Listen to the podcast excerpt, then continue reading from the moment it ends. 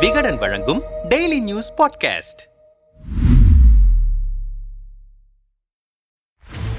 Trichy state bank officers காலனியில் புதிதாக கட்டப்பட்ட இறகு பந்து மைதானத்தை அமைச்சர் கே என் நேரு திறந்து வைத்தார். அந்த மைதானம் திருச்சி சிவாவின் வீட்டிற்கு அருகிலேயே இருந்தும் அவருக்கு அழைப்பு விடுக்கப்படவில்லை. அங்கு வைக்கப்பட்ட கல்வெட்டில் கூட திருச்சி சிவாவின் பெயர் இல்லை. இதனால் அதிருப்தியடைந்த அவரின் ஆதரவாளர்கள் மைதானத்தை திறந்து வைக்க சென்ற அமைச்சர் கே என் நேருவின் காரை வழிமறித்து கருப்பு கொடி காட்டினர். இரு தரப்புக்கும் உள்ளூர பல ஆண்டுகளாக போட்டி இருந்து வந்தாலும் சொந்த கட்சி அமைச்சருக்கே வெளிப்படையாக கருப்பு கொடி காட்டி அவமதித்தது இதுவே முதல் முறை. இச்சம்பவத்தால் ஆத்திரமடைந்த அமைச்சர் கே. என். நேருவின் ஆதரவாளர்கள் சிலர் திருச்சி சிவாவின் வீட்டிற்குள் அத்துமீறி நுழைந்து கார் இருசக்கர வாகனம் நாற்காலிகளை அடித்து நொறுக்கினர். இந்த நிலையில் கருப்பு கொடி காட்டியது தொடர்பாக திருச்சி சிவாவின் ஆதரவாளர்கள் ஒன்பது பேரை போலீசார் காவல் நிலையம் அழைத்து சென்றனர். காவல் நிலையம் என்று கூட பார்க்காமல் அங்கும் உள்ளே நுழைந்த அமைச்சர் கே. என். நேருவின் ஆதரவாளர்கள் திருச்சி சிவா ஆதரவாளர்களை சரமாரியாக தாக்கினர். இந்த சிசிடிவி காட்சிகள் வெளியாகி பெரும் பரபரப்பை ஏற்படுத்தின. இந்த நிலையில்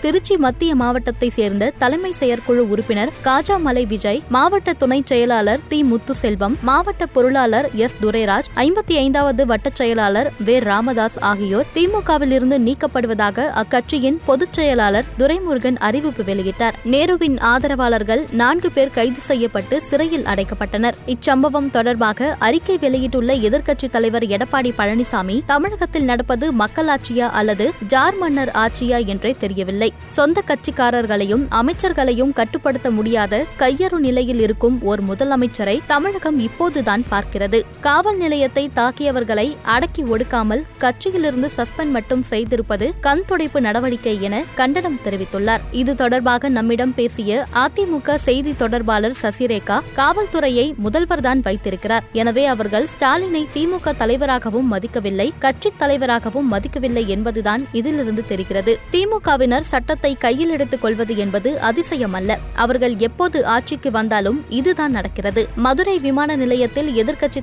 தலைவருக்கு எதிராக முழக்கம் எழுப்பியவரை பாதுகாவலர் பிடித்துக் கொடுத்ததற்கே எதிர்க்கட்சித் தலைவர் மீது வழக்கு பதிந்து அரசியல் காழ்ப்புணர்ச்சியை காட்டியது திமுக அரசு. ஆனால் காவல் நிலையத்தை சூறையாடி காவலர்களை தாக்கிய வழக்கில் அமைச்சர் கே என் நேருவை ஏ ஒன் குற்றவாளியாக ஏன் சேர்க்கவில்லை? திமுகவில் இருந்து கே என் நேருவை நீக்காதது ஏன் என்கிறார். இச்சம்பவத்தால் தலைமை மிகுந்த அப்செட்டில் இருக்கிறது என்கிறார்கள் திமுக சீனியர் நிர்வாகிகள். இது தொடர்பாக அறிவாலய வட்டாரத்தில் விசாரித்த போது ஏற்கனவே சில அமைச்சர்கள் பொதுவெளியில் பேசும் பேச்சுக்களே அரசுக்கு வீண் நெருக்கடியை ஏற்படுத்துகிறது. அதுவே பரவாயில்லை என்று சொல்லும் அளவுக்கு திருச்சி சம்பவம் நடந்திருக்கிறது. அமைச்சர் கே. என். நெருவை பொறுத்தவரையில் தனது களப்பணியால் தலைமையோடு மிக நெருக்கமாக இருந்து வருபவர். ஆனால் அன்பில் மகேஷ் என்ட்ரியால் கே. என் நேருவின் முக்கியத்துவம் கொஞ்சம் கொஞ்சமாக குறைந்து வருகிறது. அதேபோல மாணவர் பருவத்தில் இருந்தே திமுகவின் கொள்கைகளில் ஊறி திளைத்தவர் திருச்சி சிவா. ஆனாலும் கடந்த சில ஆண்டுகளாக பல்வேறு சர்ச்சைகளில் சிக்கியதால் கொஞ்சம் விலகியே நிற்கிறார். ஆரம்பத்திலிருந்தே இவர்கள் இருவருக்குள்ளும் மோதல் போக்கு இருந்தாலும் இப்படி ஒருவரையொருவர் நேரடியாக தாக்கிக் கொள்ளும் அளவுக்கு எல்லை மீறி சென்றிருப்பது இதுதான் முதல் முறை. முதல்வருக்குத்தான் இதனால் வீண் அப்செட் இரண்டாயிரத்தி பதினொன்றில் ஆட்சியை இழந்ததற்கே கட்சி நிர்வாகிகள் தான் முதன்மை காரணமாக இருந்தார்கள். இரண்டாயிரத்தி இருபத்தி ஆறு தேர்தலிலும் தொடர்ச்சியாக இரண்டாவது முறை திமுகவை ஆட்சி கட்டிலில் அமர்த்த வேண்டும் என்பதில் முதல்வர் மிகுந்த கவனமாக இருக்கிறார். ஆனால் மூத்த நிர்வாகிகளே இதற்கு பாதகமாக இருந்து விடுவார்களோ என்ற அச்சம் தலைமைக்கு வந்துவிட்டது என்கிறார்கள். இரு தரப்புக்குமே தலைமையிடம் இருந்து காட்டமான ரியாக்ஷன் கொடுக்கப்பட்டிருப்பதாக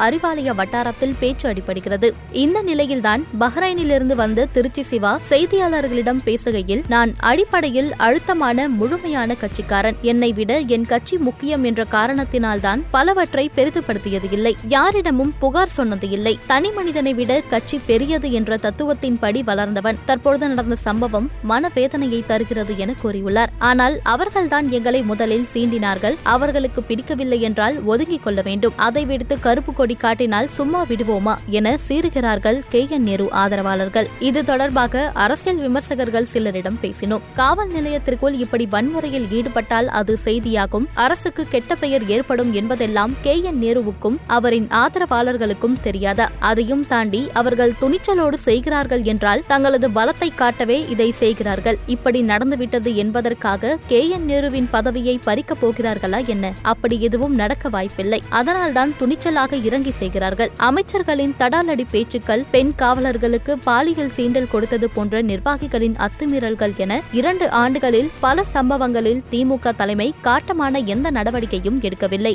அந்த போக்குதான் அவர்களுக்கு தைரியத்தை கொடுக்கிறது என்கிறார்கள்.